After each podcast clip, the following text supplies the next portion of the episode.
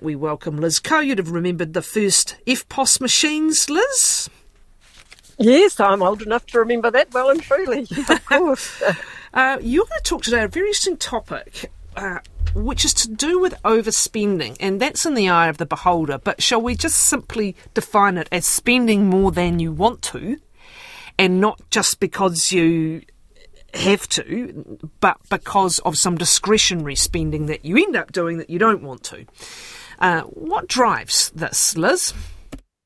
Well, look, I think the issue here is that there's a lot of psychological stuff happening in behind um, some of our spending, especially when we we spend money that we regret, you know, having spent afterwards. And I think it's about understanding what are those psychological factors that that underpin our spending to better get control of how much we spend. So, you know, we know that one of the basic building blocks of wealth creation is the ability to spend less than you earn, which, in other words, is the ability to save.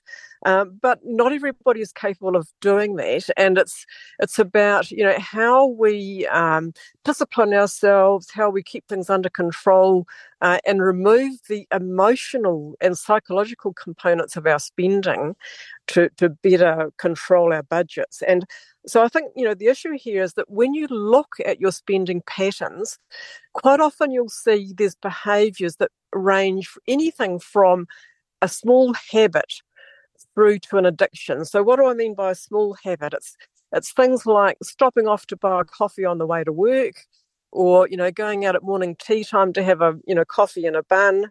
Uh, and you just you do that every day routinely because you're just in that habit and it's it's money that you're spending, which you know. Um, who knows whether you should be or shouldn't be, but it's it's understanding why that is a habit and what kind of emotional need is being met by that.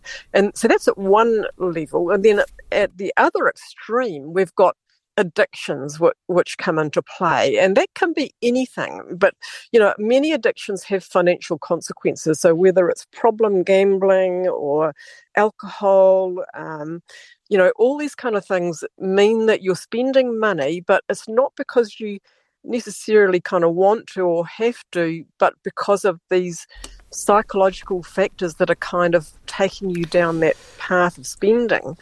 And and I guess within that category, we've also got people who are addicted to shopping, you know, and, and they use shopping as a means of, of controlling their uh, emotional state, if you like. Um, and I guess, you know, that's something that we're all guilty of uh, from time to time, aren't we? You know. Yeah, there's actually. I'm trying to think of the of the term for uh, habits that it's shortcuts that are actually very helpful to human beings because you don't have to think about things; they're automatic. They become bad habits when they're inhibiting what you want to do. Addiction can be more complicated, and you've just mentioned that sometimes it's not about the spending; it's about a, a particular reward you're getting. Um, but shall we start with, with the, if it is a habit, is it, if it is simply as I have this coffee every day at this time and I spend five, six, seven dollars on it, is that where an ability to change the habit can add up and make a really big difference? Do you sometimes just need to identify and say, if I can make a straightforward habitual change and embed it in, this is going to save me X number of dollars? Absolutely. And, you know, we've all heard about what they call the latte factor, you know, which has been talked about a lot in financial circles, whereby you know, if you save that uh, amount of a cup of coffee a day, it actually adds up to thousands of dollars over a period of a few years. And the old, you know, take your own lunch to work rather than buy lunch. Um, you know, there's all these ways of of saving money. So it's about thinking, you know, um, what is the emotional need that's being met by that spending? Is is it just a habit? Is are there other ways of fulfilling your, you know, your physical needs? uh, um, other than spending money in order to do it. So it's it's it's it's taking things down to that very low level and really challenging yourself to say, you know, is this just a habit? Am I just spending money because I always do? Uh, or is there a real need here? So that's at, at, kind of at the lowest level of it. All right. Now um, let's get into the more complicated level. Your point is that an addiction itself, it's not necessarily an addiction to spending money, but an addiction itself can very often, in fact, very often is expensive.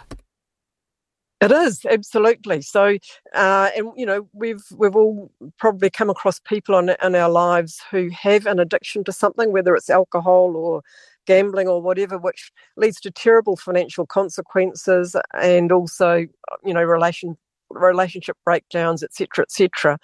And so I think you know the the issue is that there's a spectrum here, and we need to you know work out whether any of our spending behaviours fall somewhere on that spectrum.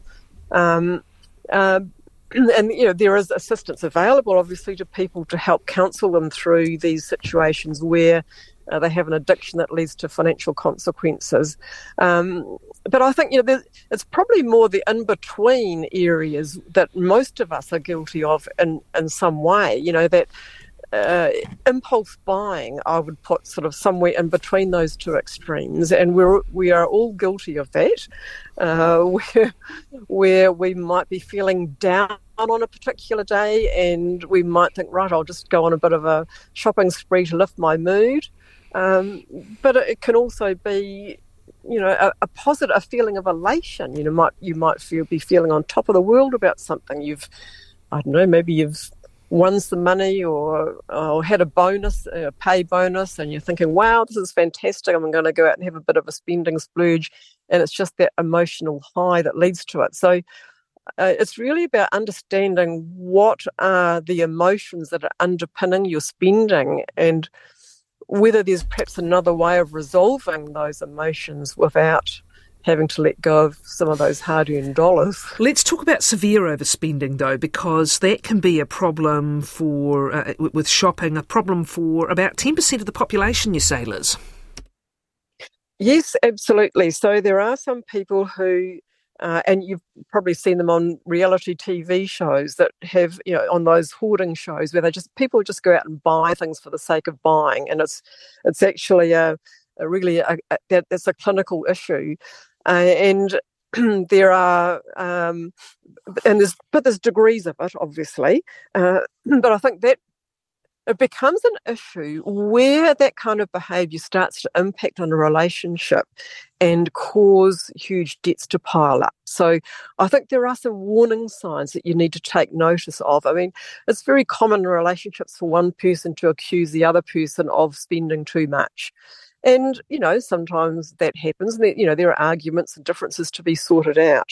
But there are some flags, you know, for when that spending is a little bit out of control. You know, when it's when the spending is going way above your budget and you've already got debt and there's there's overspending happening on a very regular basis. Uh, where there's spending happening on things that you really don't need. You know, you might already have three of the same thing. Um, and you know those instances where you know somebody is spending so much they're having to hide things from their partner uh, or you know not tell other people what they've what they've done what money they've spent. So i and i think you know those sort of situations uh, really are red flag situations which really mean that person that's doing that overspending probably needs some help because uh, otherwise there can be quite disastrous consequences, uh, which you know again you know leads to can lead to relationship uh, breakdown, bankruptcy, you know, huge financial stress.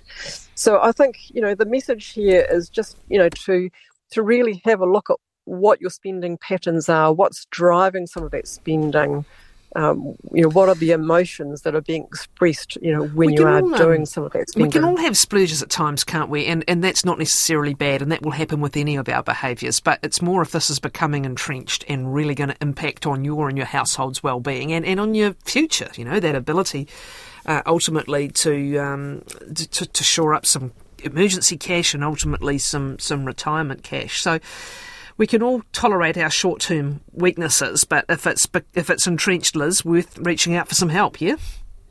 Absolutely, go and get some some counselling support because it's not about the spending; it's about the emotions underneath it. I'm uh, sure and, some of the budgeting advice services deal with this as well, that and would certainly be able yes, to refer, absolutely. but they'll be well familiar with it. Yeah. Absolutely, yes. Thank you so much.